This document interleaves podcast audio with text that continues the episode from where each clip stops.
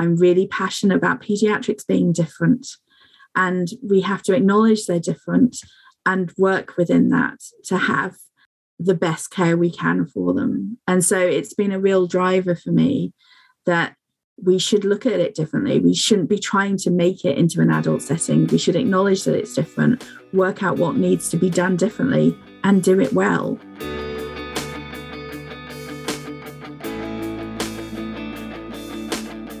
Welcome to the People of Pathology podcast. I'm Dennis Strank.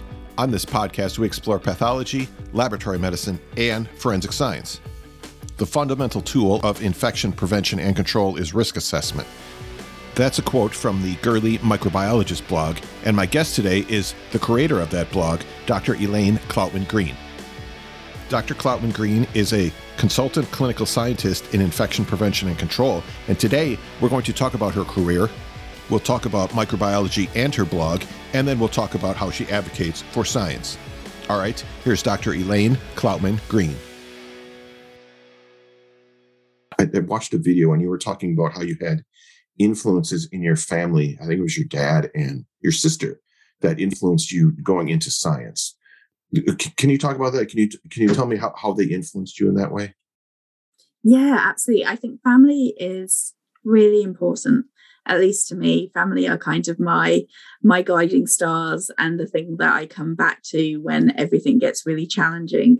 Um, especially you know we all have days working clinically where it's it's hard going and at least having those calls to your being mean that you know exactly why it is you do what you do. And for me i was really lucky. My dad I don't know. I know this podcast goes out all over, but my dad's family were all miners up in Yorkshire. So, uh, very much traditional coal mining folk. And my dad was the first person in his family to go to university. And he was the first person that any of them knew to not only get a degree, but then to go on and get a PhD. And so, he'd always really, really valued what doors academia can open, what doors being a student could open. You know, he saw his grandfather lose both of his legs in mining accidents. He saw his dad die early because of what it was like to work down a mine. And so this opened a completely different world to him that he was really keen that we got to experience. And um, he studied both chemistry and physics. And he always said to us that the power is sitting in the in between it's not going down a single route and being so focused on a single discipline that that's all you see. The power is being able to kind of see the world in a different way and bring those things together. And that's really kind of stuck with me. But i felt that there wasn't a lot of good science and female representation until my sister um, became an engineer. And i think until that point even i had you just don't meet female scientists very much. It's one of the th- reasons I'm so passionate about being visible now and going into schools and going into universities. Every person that had come to my school was a male scientist talking about science. And you couldn't see yourself in them. Whereas my sister going to become an engineer, and she was the only person in her whole class, really showed me that actually, if you wanted to do it, you could do it and there was space for you. You just had to find and create that space yourself. So I think they were both really important to me. And I wrote a blog post last year for Mother's Day where I talk about my mom. She had so much to do with science. Like she met my dad while she wrote up his thesis, and um, she worked for a professor, but it was just not. It wasn't something that women could do when she was growing up. She wasn't given those kinds of access to education. She had to leave school at 14 to go and take on that job role for supporting her family. So even my mom, who has never worked as a scientist, has always encouraged me to make sure that I explore all of those scientific routes. So family for me are really key. There's something you mentioned how there weren't any women scientists. That's an important point because for for a lot of people, I mean, whether you're a woman, a man, whatever uh, kind of ethnicity you are, it's important to see someone who who looks like you, who has a similar background to you, to know that that that career is like that's okay for for someone like you to go into like like it's not uh it's not cut off from from from you something like something like that. I'm not wording that correctly no it's so true though i have a postcard that sits on my desk that okay. says you can't be what you can't see yes and i think that's exactly so important i think it's so important to have it out there that you know i'm not from a really rich background i'm not from somebody that went to private school or boarding school and those things can be seen as a barrier. You can be seen as going, actually, am I going to do that because I'll never succeed? Because someone like me will never succeed in that. There aren't, there's not space for me in that world.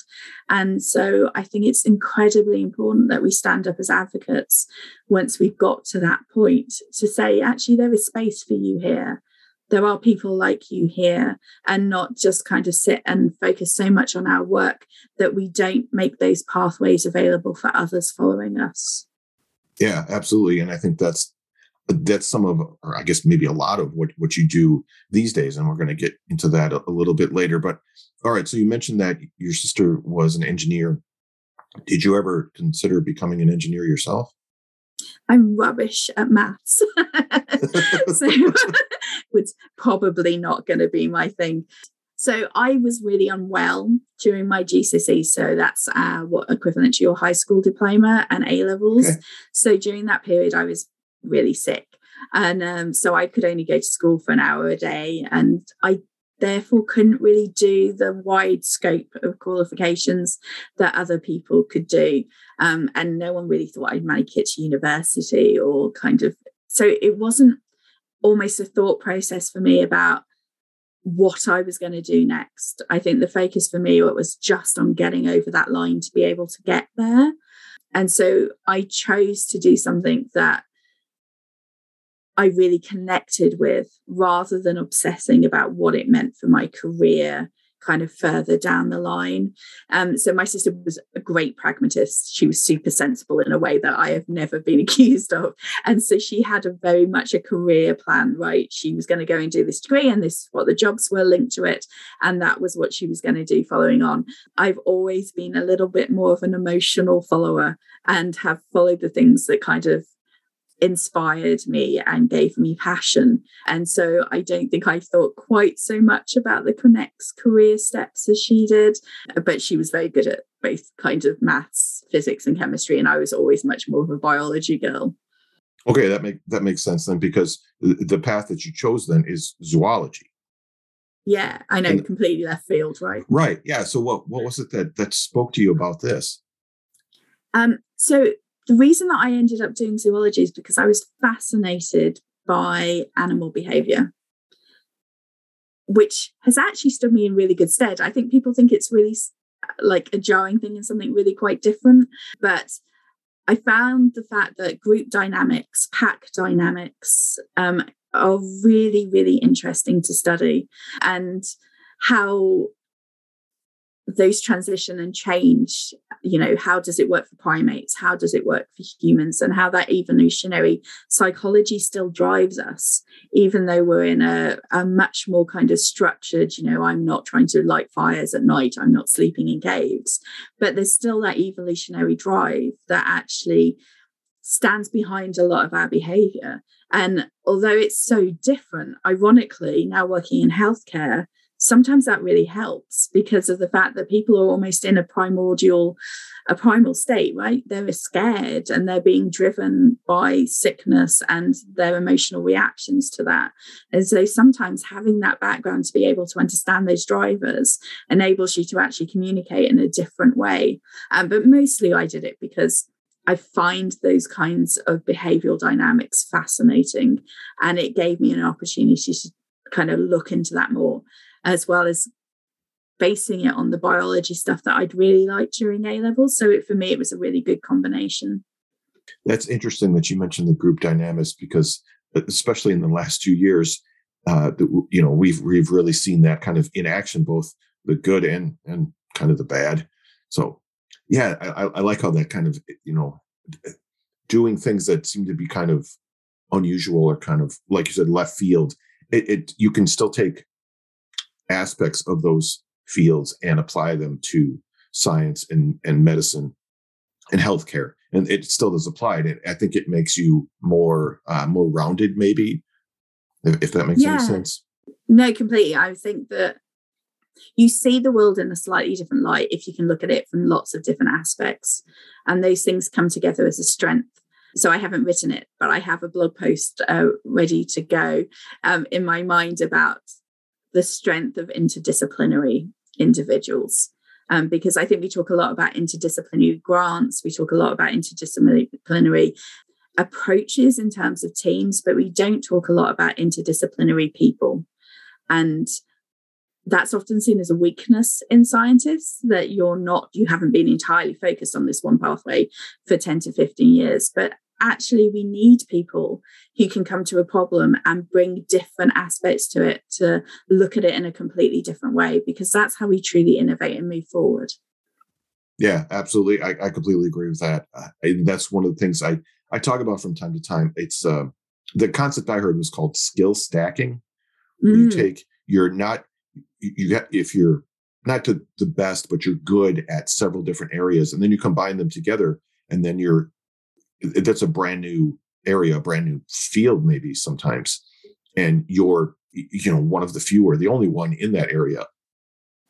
And yeah, can, I mean, I often joke about being number one in a field of one, right? Right. so yeah. when I when I started in environmental infection control, there wasn't anybody that was doing the kind of stuff that I do, and I'm still the only infection control doctor who's a healthcare scientist in England that I know about. And so it's both an amazing thing because you're at the forefront and you're basically making the rules for yourself. I mean, the disadvantage is sometimes it's lonely because you can't benchmark very easily against what other people are doing to know how well you're doing it. But I think having the bravery to break down those barriers and take those steps is where we are actually making real change. Yeah, for sure. What did you end up doing in zoology? Like, were you working in the field? And then I want to kind of get into how you kind of transitioned into microbiology. My undergraduate dissertation was on the demographics of witchcraft accusations from 1620 to 1725 because I liked being in libraries quite a lot. And so I reviewed okay. every witchcraft accusation in the British Library and every witchcraft trial. And um, and I loved it. It was all about kind of resource competition. So women were being able to inherit for the first time. And so it was a way of removing resources from people that weren't able to reproductively contribute back into the hands of young males who were competing for wives and therefore had a much higher reproductive score. And comparing that with the situation in the States, where actually it was a very different situation in terms of the um, reasons behind accusations in Europe, where it was much more of a political thing. It happened to much higher status individuals, and it was basically a way of getting rid of your political rivals. So I loved it. There aren't many jobs in that it has to be said. So, as much as I loved it, even I, come my third year, became quite pragmatic about next steps. And I was offered um, a PhD to go and kind of track primate movements in the jungle. And at that point, I kind of had to make a decision because I'm allergic to most of the things in the outside world. And although intellectually I was completely up for it, um, pragmatically, I was like, you know, probably having anaphylaxis in the middle of a jungle on your own is not the best choice in terms of future career plans. Yeah. Um, yeah. And so I went and I took a bit of time out, and then I got offered a fully paid MRes, so a research master's, to sit at the interface between biology and physics. So the physics of biological interactions that surfaces. So it was a brand new field. They were trying to encourage people into it.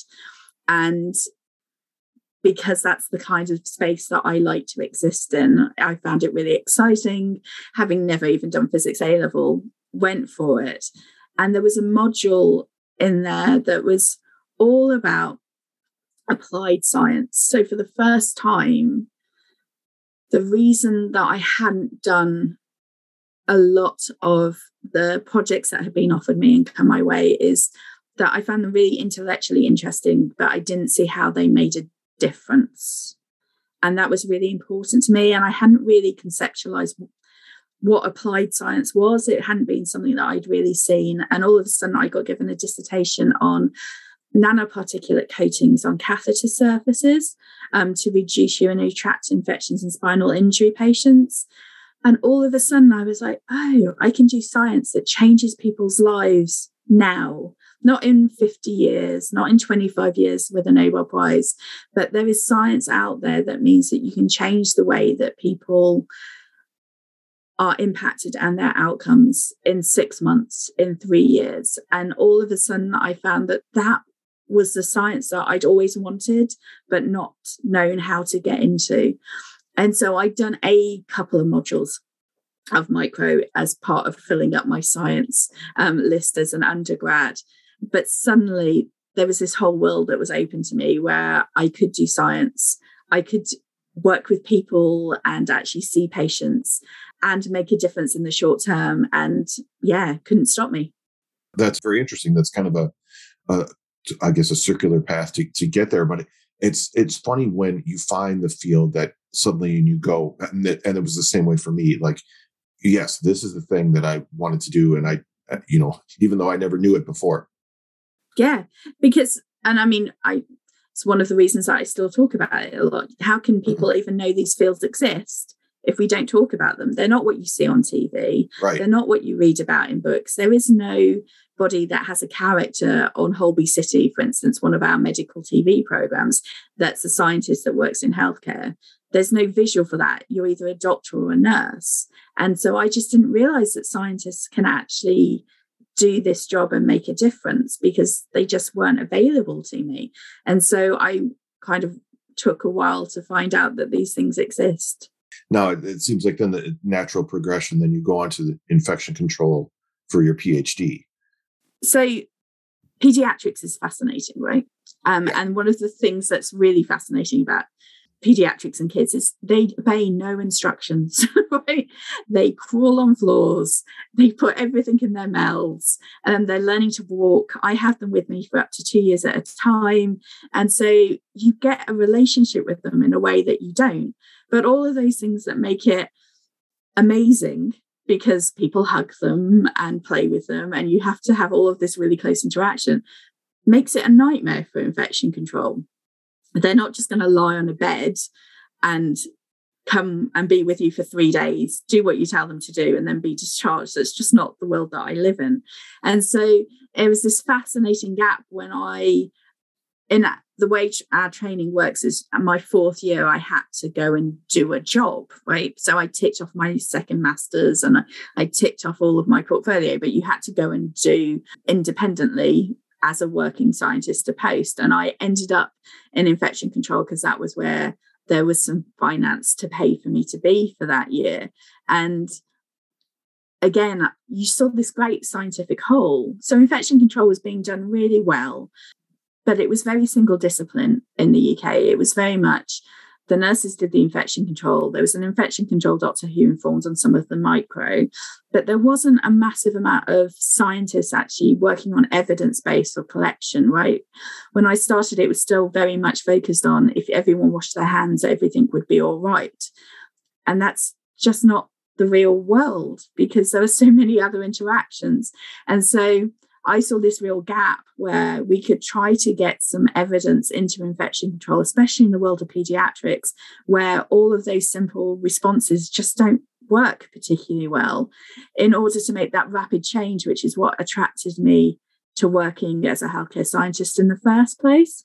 And for me, it was really important that career wise, I would be able to stand in the same room as my medical colleagues and be able to justify my qualifications in the same way that they did. So it was really important that for me that I got both my um, in the UK as a healthcare scientist, you come in as the with a science degree, but I do all the same exams after that as my medical colleagues. So I get fellowship okay. of the Royal College of Pathologists as my exit uh, qualification to be a consultant, but that I also need to maintain my scientific identity and therefore have a PhD as well.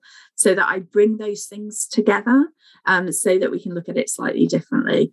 And so it just made complete sense to me that my PhD would be in infection control and how we challenge these slightly trickier things that actually require time and energy and resource to really think about in a way that you can't necessarily do if you're just responding all the time as part of the day job.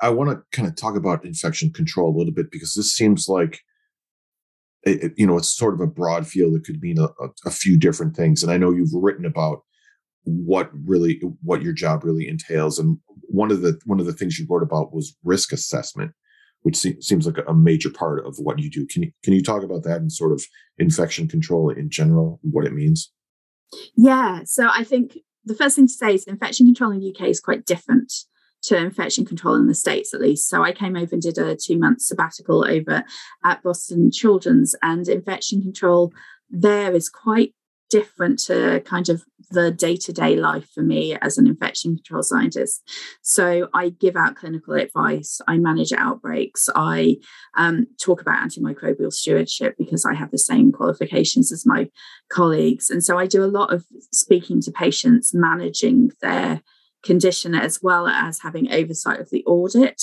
response and that kind of quality assurance side. Um, and so it's much more of a patient facing role in terms of responding to some of the things that infectious disease doctors would do in the States effectively are done by infection control teams over here. Do you like the, the patient interaction aspect of it? Because, uh, you know, like you said, it's different here in the, in the States. We don't, uh, you know, the lab personnel, we really don't get much of that. I love it because I think you can't really see the problem until you've been out there. So when I set okay. guidance, I have conversations about with patients and their families about what really matters to them. Because we've all sat in the lab, haven't we, late on a Friday night and gone, I just don't understand what the problem is. I've asked for this really simple thing. Why hasn't it happened?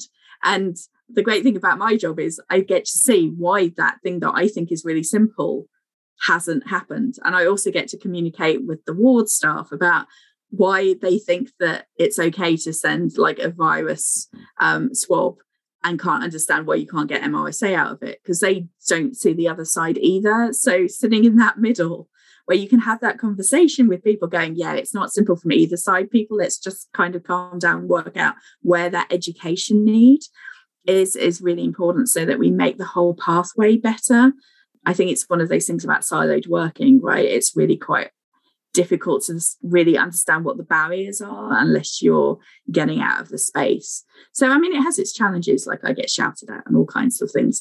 Um, but I think there are so many benefits to it that it's it's definitely worth doing. But because of all of those things, basically all my job is risk assessment because I never see the exactly the same thing two days in a row like every patient is different and every family of every patient is different and every ward is a bit different and every organism is a bit different. And so if you put all of these things together you can't cookie cutter out a solution a lot of the time. You can have the same core principles but what you do on the outside needs to be modified in order to make it appropriate for the patient that's in front of you. And i think that's both really challenging as a scientist who loves an algorithm and who loves a protocol, but also means that our approaches are very patient centered. And I think healthcare needs to be co created with our patients. It shouldn't be about me sitting in a room as an expert and telling people what their experience of their condition or disease is. It's about, especially because we deal with lots and lots of rare diseases, it's about somebody saying to me, I am one of five people in the country who has this condition. These are the things that I need advice and guidance on so that we come to it together rather than just being a really kind of didactic one way relationship. You know, I was going to ask you like do you do you find yourself often trying to explain what you're trying to do to the patients or I guess I mean because you work with children the patient the it must be even even more difficult to explain to children what about you know infection control and organisms and, and that kind of thing. How, do you, how do you go about doing that? Yeah and it's a real balance actually in terms of explaining but without terrifying. Because if you start mm, to talk okay. about the fact that invisible things can cause people harm you can see how you can very rapidly drive somebody to a place where they're really scared of being in hospital all the time because it's the place that contains invisible stuff. And it's one of the things that really drove me to. I do a public engagement piece of work called the Nosocomial Project um, with an amazing playwright called Nicola Baldwin. And it's one of the things that kind of drove me to that because we can use things like drama. So we have like a sock puppet show, um, which is based about a puppet in a hospital talking about bugs and being scared of them and what they actually mean and good bugs and bad bugs so that we can have those conversations that aren't just me as a person in a kind of healthcare person coming in and telling a child what to feel right? You can have those conversations in a way that they can engage with because it's about puppets that gives them some information that isn't all about them so it's not so that it's like i'm not telling them they have MRSA that's scary but i'm giving them a context for information they receive in hospital that can be hung on so that they can actually do it with imagination creativity rather than fear i don't think we do enough talking to families about what their conditions are. Um, I think there's still this transition in healthcare about the fact that we tell people as much as they need to hear, but not the full thing. And I think that we need to become much better at having those conversations about giving people as much information as they want, not as much information as I want to give, and giving people time and space to have those conversations with us because that's a real gift that we have that we should be able to offer. And there are things that, like I, that I saw Boston Children's, that I love in terms of really open ward rounds where parents are involved in those ward rounds, where we are not quite at that space yet that I'd love us to be moving to. So parents and families feel fully engaged in the care of their child because information is powerful. And when your child is sick, you feel out of control. And it's one of those things that we can give them back by enabling them to have information and input that otherwise I think we do them a disservice. What do you think? And I'm not sure if you if you would even know the answer to this question, but what do you think it would take to get to that point in the UK, like, like you saw uh, at your time during your time in the US, as far as giving information to parents and families like that? I think it's a stepwise change, right? You have to support your staff to make that change. You have to educate them about how to communicate differently. You know, you have to remove that fear that they won't be able to have the conversation they want to have because there's a parent in the room. Because some of those conversations are hard. Like if you're talking about sure. a child dying and like the outcomes, then I think there's this sense that you might be inhibited from having that openness of conversation if there was somebody there that is non medical. And I think that a lot of that is about how we train people to have those conversations slightly differently. So you're still having them, but you're doing it in a way that feels comfortable to everyone involved. And I'm sure they do happen at other places. And I know that we have trialed them before. And some of it is about time. Doing these things takes time. And when everybody's really busy and really pressurized, the easiest thing is to have that quick conversation with all the abbreviations and jargons and shorthand that we all have at the end of a bed space rather than doubling that time to have that conversation differently. And so I think it will come as the priorities change. And hopefully, as we move out of COVID and everybody has a little bit more mental space to have these conversations again, because it's not like it's not talked about. It's just at times of high pressure. I think it's one of those things you put on the back boiler till later. Sure, I can understand that. Now you've been working at a pediatric hospital for quite a while now, and I I have to think that you know working in infection control in I don't want to say regular hospital, but a non-pediatric hospital might be a little bit easier. Why, why was it? Why was it that you chose to to work specifically in pediatrics? Because I don't feel the need to sleep. I like to be busy. um, okay. no, um, so in all honesty, pediatrics means a lot to me. So I, as I said, I wasn't very well as a kid. And actually, when I was in primary school, I ended up in intensive care on more than one occasion. And I have been that sole child who wakes up paralyzed surrounded by adults, seeing all the things that happen in an adult intensive care unit, like someone arresting you, and not having any idea what was going on. No one had even told me I was going for surgery. I was just on a trolley one minute, someone put a gas mask on me the next, and you wake up paralyzed, unable to move in a room uh, that you just don't understand. And I would never want our patients to be treated as little adults. I'm really passionate about pediatrics being different, and we have to acknowledge they're different and work within that to have the best care we can for them. And so it's been a real driver for me that we should look at it differently. We shouldn't be trying to make it into an adult setting. We should acknowledge that it's different, work out what needs to be done differently, and do it well. Okay, that makes sense. Like, it, it like your your experience, your your own experience, kind of it drives you a little bit to to what you're doing now. Like you understand. I, I think you you understand a little bit more because you. I mean, you've been there yeah. I've been the person as a child who sat into a room and had every adult talk to other adults as if I couldn't hear about okay. whether they were going to give me, me an emergency tracheotomy and not once speak to me and tell me that's what they were going to think about doing right mm-hmm. and you know i was i was a fairly academic nine year old who understood what that meant and nobody told me that I wasn't engaged in that conversation. And I've been through the years of outpatient appointments where no one spoke to you and people only spoke to your parents. And I don't want us to do that anymore because our patients have something to contribute to the conversation. Even with that, how they feel about the day or how they feel about their symptoms. And we have to be including them and giving them a voice. Yeah, I like that a lot.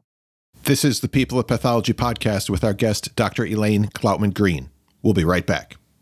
LabVine is an interactive online learning platform where laboratory professionals learn, develop, and discover by sharing knowledge and building on each other's experience.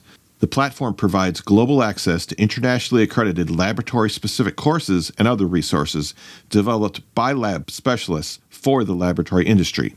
LabVine is free to sign up, and you can use the link in the show notes to get started. Now back to Dr. Elaine Cloutman Green on the People of Pathology podcast. Let's switch topics now. Uh, you in uh, 2015, you started the Girly Microbiologist blog, and I think there was only just the, the first post for uh, a number of years. Ages. Okay. All right. yeah, ages. All right. So I want I want to get into the what what that gap was was kind of about. But first, let's talk about why you started the blog in the first place. I started it because I don't think at the time there was somewhere that I felt that I could freely write without having to go through kind of corporate edits or writing what somebody else was commissioning me to write on that day. Because i you know i've been writing lots of blogs and doing lots of things for ages but for other people based on what they wanted me to write. And i didn't feel like there was a space where i could write what I wanted to write in a way that was me talking to another person like I would if we met. And we've already talked about how I think visibility is really important. And I was really aware of that whole number one in a field of one thing and, you know, being the only female who was trying to become a consultant in my department and all of those things that I kind of wanted to talk about and to be really honest about sharing the fact that it isn't always easy, right? I mean, I will laugh and fall off my chair one minute and will be in tears the next because that's sometimes it's really challenging. And I think that people see this veneer of success and achievement and all of those things, and they don't see my CV of failure and they don't see the fact that sometimes it just sucks and that you carry on going anyway um, because it's worth it. And I think without those conversations, people can feel really lonely in what they're going through in the moment. And I just wanted to have a space where I could talk about like the nonsense things I've learned and the things that make me laugh and the um, strange and weird and wonderful things that happen to me and to other people that I work with in order to really share what it's like to be a scientist. Yeah, that's that's important to, to get the the word out about all of those experiences. Now, so where where did the interest in writing come from? Was that something you've always done, or did that develop at that time, or where did that come from?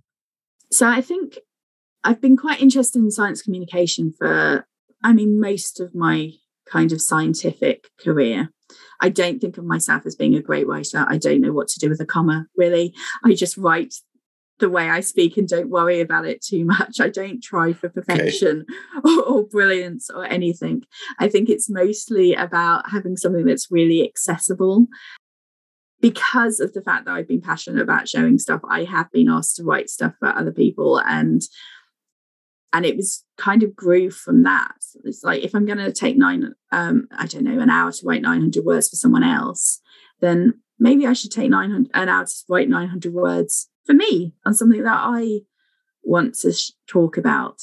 And if I'm writing for a professional body or if I'm writing for a journal article or something, you have to do it in somebody else's style to match someone else's voice. And I kind of think that I had a voice that was worth sharing, just like I think everyone else has a voice that's worth sharing and that I want to hear. And so I thought I can't ask other people to do it if I'm not prepared to do it myself.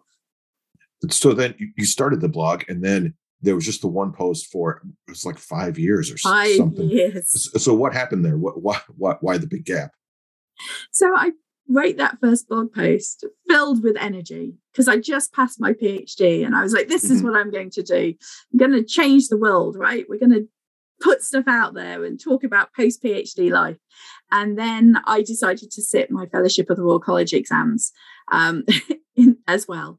And suddenly discovered that going from three years of working every weekend and not having any time off um, straight into an incredibly high stakes exam where more than 50% of people fail and getting my foot back into the clinical world of kind of doing really late nights and stuff just meant that I didn't have that creative energy. I think if I'd been posting at that point, it would have all been like, oh my God, I'm just knackered. Never sit another exam, right? Okay. Which wasn't really the pitch that I wanted to kind of bring to it. And I think I was also really worried about being exposed back then. Like, I mean, you've read my blogs, so you know, I I, I don't hold anything back, right? I am right. I write entirely as me. And I think I hadn't got to the point then when I was prepared to say, this is me. Like, take it or leave it. Comment on the fact that I don't know what to do with a comma and you hate my grammar or not, right? Um, you don't have to agree with it. And so it took me a while, I think, from that getting that concept to being prepared to own it and being brave enough to just chuck it out there and not worry whether it was a success or not, not worry about whether people read it or connect with it or um, be seen as a failure. I think it was a really new thing for me and I had to be get to a point where I was prepared to just do it because I wanted to do it and for it not to matter if it was a complete failure and nobody agreed with what I wrote or read what I wrote. And so that just takes a bit of thinking time, I think, to get grow into that space as a person. You know what? I I, I can actually really understand that. It's sort of kind of developing uh, your your style, but in public. I mean, I'm sure yeah. you, probably if you go back to you know your earlier posts, you probably look at them and, and, and think they're not very good. And I can you know, if I go back to very early episodes of this podcast and I go, oh, I shouldn't have said this or that, or that doesn't sound very good, whatever. So I can understand that you you develop that uh, craft over time, but you're doing it in a public way, which which can be scary sometimes. Yeah, no, very yeah. much so. Especially if you're saying what you think. Mm-hmm. And you mm-hmm. know, I've talked about the death of my sister. I've talked about not being able to have kids. I've talked about all kinds of things, and and I think I'm passionate about that honesty. But it it took a while to get there in order to feel like I was doing it for all the right reasons. Mm, okay. Yeah, that makes a lot of sense. Now you've developed, yeah, maybe this was your you've always been your style, but there's kind of a humorous uh, or sort of little tongue-in-cheek aspect to to a lot of the posts, and you put like funny little memes kind of in between the paragraphs and things like that. There, there's a couple of posts that I want to talk about because I thought were very interesting. One of them was it was fairly recent. You talked about uh, turning 42, which of course anybody who's who's read or, or, I guess watched the movie now, The Hitchhiker's Guide to the Galaxy, they know that's the answer to life, the universe, and everything. It so really t- is. Yes. So, all right. So tell me about this. Why why why did you feel like you wanted to write about turning 42 in particular, aside from the number, I guess? I mean, the number was brilliant. I thought if I don't do it now, I'm never going to be able to. So right, I will take right. the moment where it lands. I think I wanted to share some of the stuff that in my 20s and 30s I thought was the most important thing in the world, right? I think succeeding and being driven and always moving to the next thing, having my tick list of life felt so important in my 20s and 30s. And I kind of wanted to share that actually now I'm in my 40s and I've ticked off most of those things. I wish I'd sat back and smelled the roses a bit more. I think I'd enjoy wish I'd enjoyed the journey a bit more. And so there was just bits like that that I just wanted to share to people who are following behind me to encourage them to live in the moment a little bit more um, and to enjoy the process in a way that I probably didn't, right? I've always gone, okay, so on to the next thing, on to the next thing. And I also wanted to share the joy of actually not giving as much of a, like, I've reached my 40s and it's lovely if people like me. And it's lovely if people respond to what I write. And, you know, I adore that. Who doesn't? But also, if you don't get me, I kind of know I'm a bit like Marmite. You know, some people will love it, some people will hate it, some people will never want to talk about it again. and I've spent my t- life being a people pleaser, right? And trying to get everyone to love me. And I finally got to the point where I'm like, if I'm not your cup of tea, it's okay. And there's a joy in that. There's a freedom in that. And for all those people that haven't got there yet, I kind of wanted to go, it's all right. You'll you'll be all right. There is a point where it all makes sense, and you just don't need to worry about it. Yeah, that's true. Uh, two things about what you just said. I mean, is as far as sort of accepting yourself and accepting that not everybody's going to like what that is. That's uh, that takes a lot of time typically. You know, I've kind of recently gotten there myself, but that that's important to to be okay with yourself and then the other part of it is like you said enjoying the journey i know a lot of people you you go through your your training your your schooling and you know work career and just kind of keeping your head down and trying to advance and trying to get farther and you forget to to stop and kind of look at what you're doing and how how, how great it is that you've accomplished that and the, the things that you're doing the people that you're helping. And that's important too to to kind of stop and look around a little bit even though it might seem like you really don't have the time. Yeah that's it, it's i think it's important not to not to miss that aspect.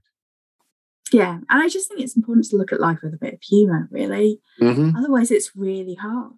And if we don't laugh at ourselves occasionally um, then actually what is life about right you have to take that step back and be able to go god was i an idiot in that moment does it matter now I used to obsess about mm-hmm. conversations I'd had um, like six months ago. Six months ago, in terms of like, oh my God, I said this in a slightly different tone. And will they possibly think that I meant something else? I'm like, just take the time to step back and go, will this matter next week? Right. Will this marriage the next year? If it doesn't, then just cut yourself a break. Laugh about it, laugh about yourself, learn from it, and move on. Yep, I like it. All right, I, another post, and this one's quite a bit more serious, but this was from back in December, and it, it was called "I have the best job in the world, and I don't know how much more I can take." And this was, I think, this was at the time. It was kind of like the the was was this the Delta spike uh, during uh, COVID or Omicron, wasn't it? It was just as Omicron was right. kind of taking over the world. Right. And and especially in, in the UK, you, you guys were, were really hit hard by this. So I can understand kind of the point of view at the time. Can you talk about the, kind of the situation at the time and, and how that sort of inspired you to, to write this post? Yeah. I mean, I am passionate about my job. I am lucky to have a job that I love. And I think it, frankly, is the best job in the world. And everyone should be really jealous. But okay. just because it's the best job in the world does not mean it's always easy. And I had talked to people, I think, on the 31st of January 2020, I had posted that the life was going to change and it life wouldn't be the same for two to three years.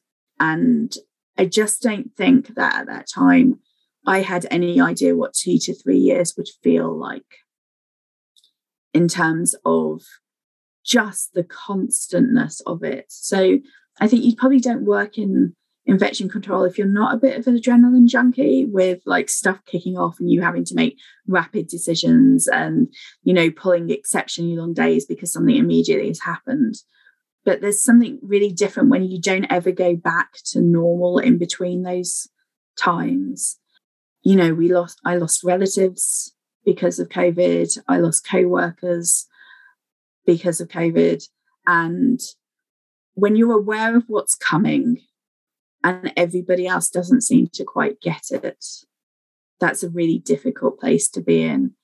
And we were just in a place where we were having to start to make really difficult clinical decisions where you don't have enough beds and you don't have enough ECMO beds to, you know, you're basically choosing who goes where and what that means for families and patients and, you know, whether people can come in and see people.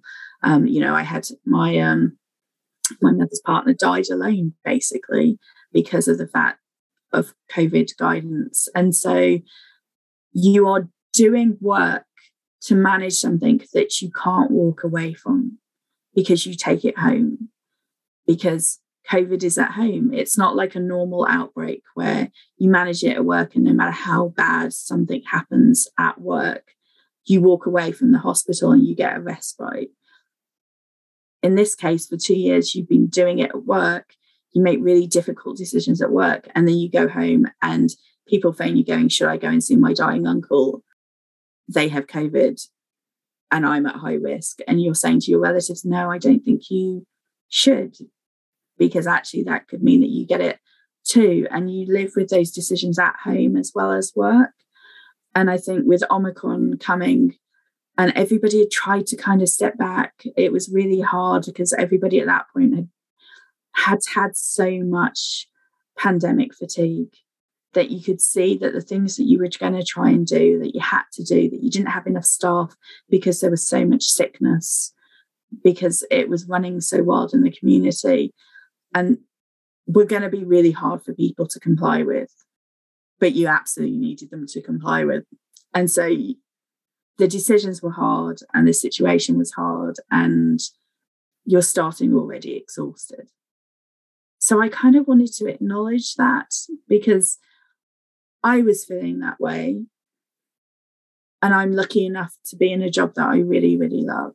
There were other people across the country who were less supported than I am, having to make those same decisions in even worse positions personally. And sometimes I think it's important to not try to sugarcoat it and go, actually, it's all white people and to give a pep talk. Because there were times when, you know, I, I often try to be upbeat and say to people, you know, there are there's always a silver lining, there's always something going on.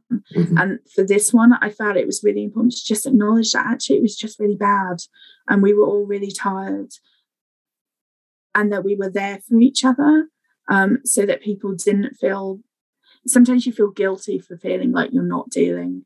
And I wanted people to know that that was actually okay to not deal, that we'd still get through it, but to acknowledge that you don't have to be okay with it all the time. I like that. That's that's a good message, and that that that certainly was the case for for a lot of people, like you said. The burnout from all of that is very real, and it's. I think that's going to continue. You know, even after the the pandemic is over, just yeah. trying to sort of recover from that. Yeah, because I mean, I don't know what the US is like, but over here we've got such a backlog in clinical care that there will be no mm-hmm. respite, there will be no lull. We now need to like overachieve on what we would have done even pre-pandemic to catch up with where we should be. So even like we're in the middle of quite another wave of COVID, but even like once this is done, there is no stepping away and taking a break and taking it easy because actually we have to get through all of that backlog in order to make people better. We can't just turn around and go, actually, I need a bit of a holiday. Can you wait another six months? It's just not an option. Right. Um, and so we have to be in it together. You know, you get involved in a, a lot of different things. You've got, uh, you're involved in a lot of different committees and organizations, and you won lots of awards and multiple honors kind of as a, as a result of doing that. Do you feel it's important, you know, being being a, a, healthcare scientist and being a, woman healthcare scientist is that part of your motivation to get involved in these things to show to show that to uh, you know maybe young girls who are interested in science? Is that part of the motivation? Absolutely but also to show it to my colleagues. Like there's a lot okay. of times when i'm the only scientist at a table and i want to show the impact that my workforce can have and the benefits they can make if you let them into a room.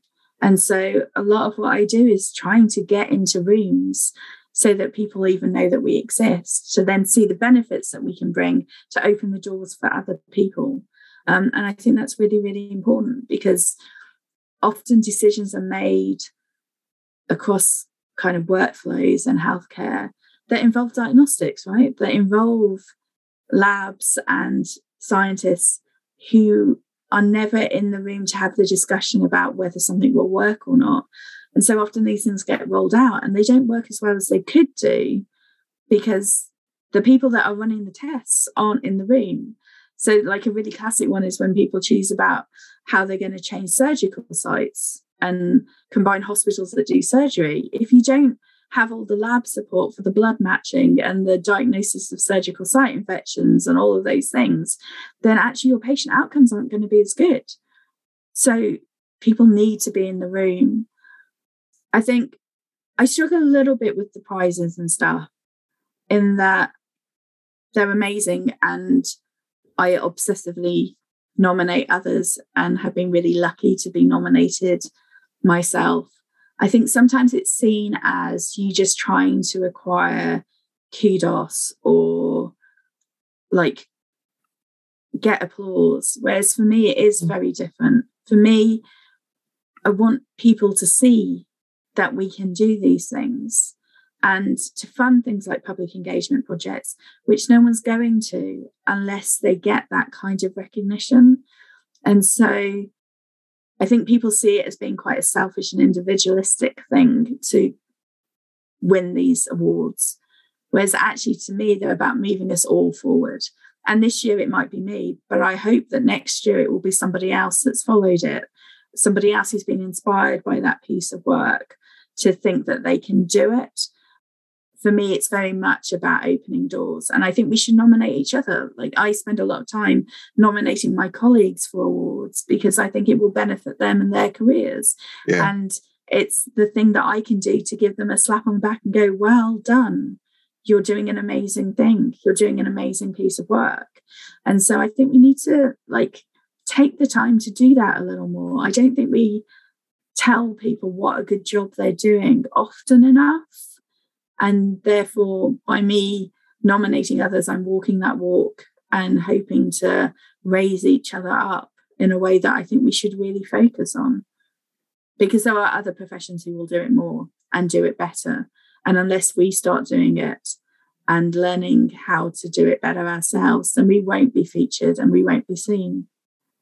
Do you think part of this is kind of goes back to, you know, how you started, you know, how you said that there were no role models for you in science. There was nobody to kind of show you the way or very few people at least. Is that is that part of it too? Like you're trying to to be that and you're trying to nominate these other people to be those role models uh, that that you didn't have? Yeah no absolutely. I want i want visibility. I don't want it for myself as Elaine, but I want visibility so that people can see that they can do it too, so that my undergrads can see that you can achieve. Like, who would have thought that someone like me would get a New Year's honor? I wasn't, didn't even feature in my wildest possible dreams. I am a complete, I'm so normal, right? And I'm never the smartest person in the room. I'm never that like person who won loads of academic prizes at university or has been, you know, I'm not special in that way. And I want people to know that you don't have to be other to be good at your job, right? That you don't have to be the person that is going to win a Nobel Prize. You don't have to be the person that's always been top of their class. You just don't have to be like, I don't know, Sheldon Cooper levels of smart in terms of making a difference. You can be a normal person who watches Netflix on a weekend and still make a difference for patient care and still be a scientist, right? You don't have to just talk about science. Science is so much seen as being this other thing because people don't put it in everyday contexts. People don't talk about the science that people do every day in terms of their daily lives um, in order to really understand that science is for them. And so, unless we are standing up and showing people that, then it will continue to be other. And that means that when things like pandemics hit, you'll get into this you live in your ivory tower and you don't know what my real life is like. Whereas actually, what we need people to understand is that scientists are people too. They have lived experience just like you. It's just whereas you may go and work in a bank, I go and work in a hospital, we still bring that lived experience with us to our jobs. And by that method, we break down those barriers so that people see us as people who do science, not as other people who are in a different world who I don't know, sit, wear tweed, and kind of drink um, champagne in our little academic kind of offices, which is not the reality for any of us. Right. I love it. That, that that's a great message. That actually might be might be a, a good place to end. All right, Dr. Elaine Cloutman Green, thank you very much. This has been great. Thank you. All right. I've had such fun. yeah, me too. Great big thanks to Dr. Elaine Cloutman Green. Here's a trailer from another episode that I think you'll enjoy, and then I'll be back with some final comments on this episode. I can't emphasize enough to the audience and to others that I talk to how exciting the Pfizer and Moderna technology is. I mean, basically, the mRNA technology is going to allow us now to rapidly not only uh, start creating vaccines against new agents that we see in the future, but it's also going to allow us to adjust and uh, maneuver more quickly for uh, variants, which is what's happening right now. So, in a nutshell, uh, what these companies are doing is they are engineering, and again, it takes time. So that's why you know, supply issue. I know everybody's wanting more, but it has to be done right. It has to be done, you know, as clean and as quality control driven as possible because this is so important. And they basically are taking pieces of mRNA that has the code for the spike protein of the virus. You can hear more from Dr. Rodney Rohde in episode 50.